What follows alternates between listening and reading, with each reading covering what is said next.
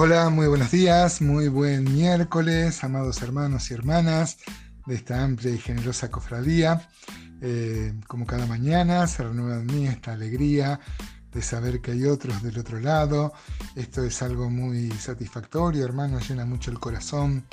Eh, sé también que hay unas radios que están pasando estos audios.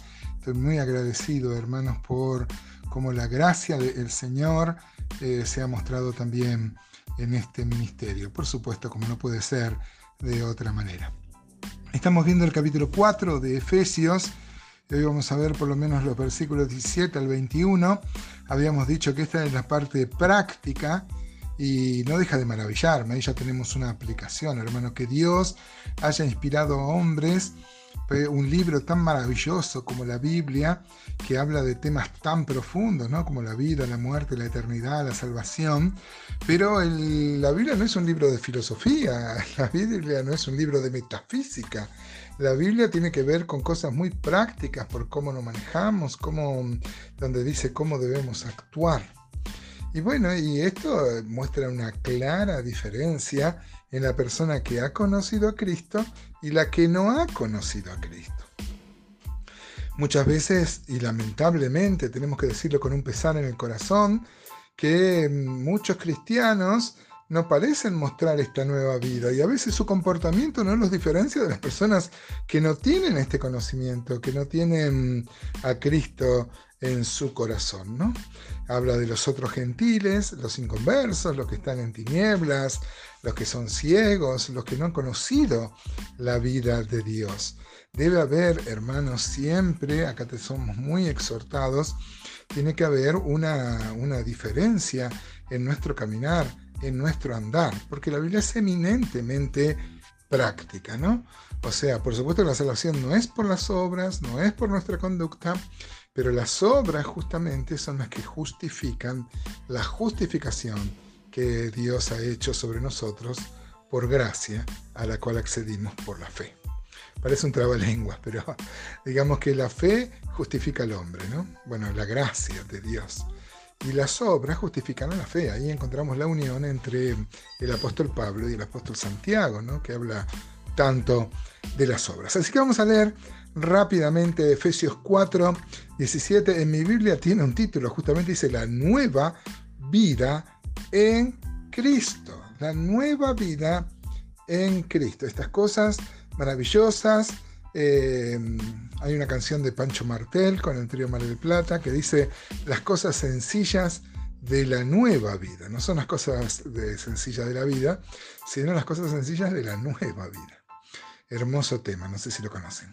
Bueno, Efesios cuatro diecisiete dice: esto pues digo y requiero en el Señor que ya no andéis como los otros gentiles, que andan en la vanidad de su mente, teniendo el entendimiento entenebrecido, ajenos de la vida de Dios por la ignorancia que en ellos hay, por la dureza de su corazón, los cuales, después que perdieron toda sensibilidad, se entregaron a la lascivia para cometer con avidez toda clase de impureza.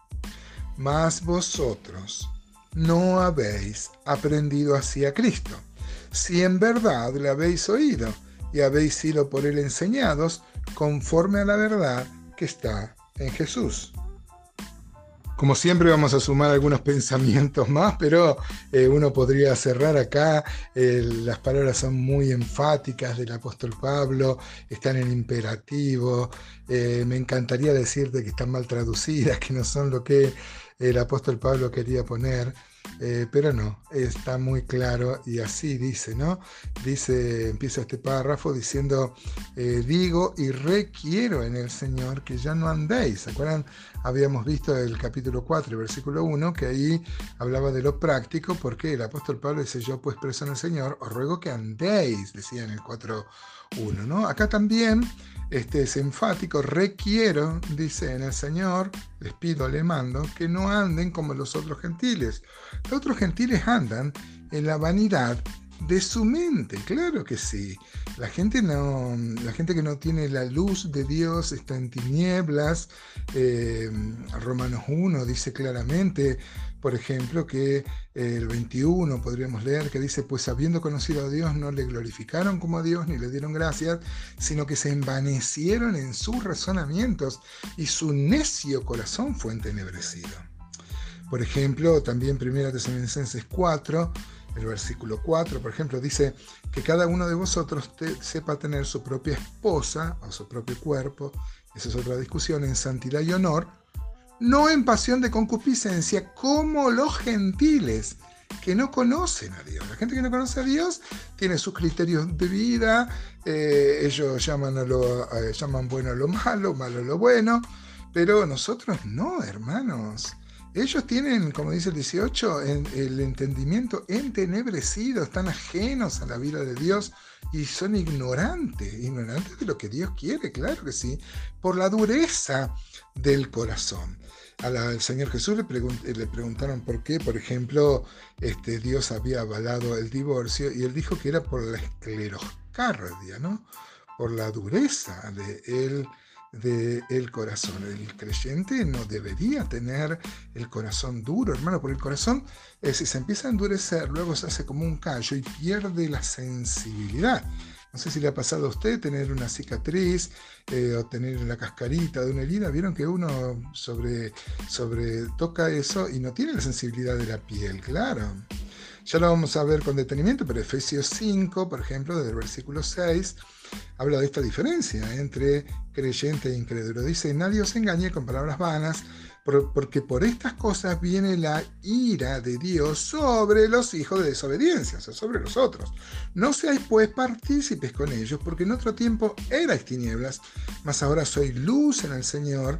Andad como hijos de luz. Cuando Dios llama al apóstol Pablo a una gran misión, ¿no es cierto? Hechos veintiséis, dieciocho, le dice para que abra sus ojos, para que se conviertan de las tinieblas a la luz y de la potestad de Satanás a Dios, para que reciban por la fe que es en mí perdón de pecado y herencia entre los santificados. Los inconversos tienen los ojos cerrados, los ojos ciegos, pero nosotros no, amados hermanos. Debemos mostrar con, una, con nuestra vida, ¿no?, que hay vida espiritual. Como decía don Juan García, eh, si es creyente, si tiene vida, hay que ver si respira.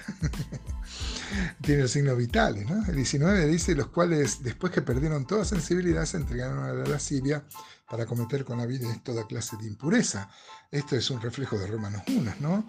Eh, cuando uno, el corazón hace como un callo, hay que tener mucho cuidado, hermanos. Por eso dice el veinte: mas vosotros no habéis aprendido así que eh, así a Cristo, si en verdad le habéis oído. En realidad, porque le habéis oído, tiene que haber ese cambio, ¿no?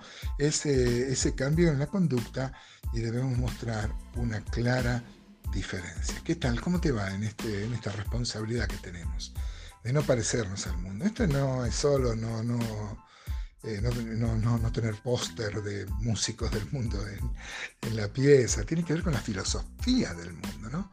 Y la conducta del mundo.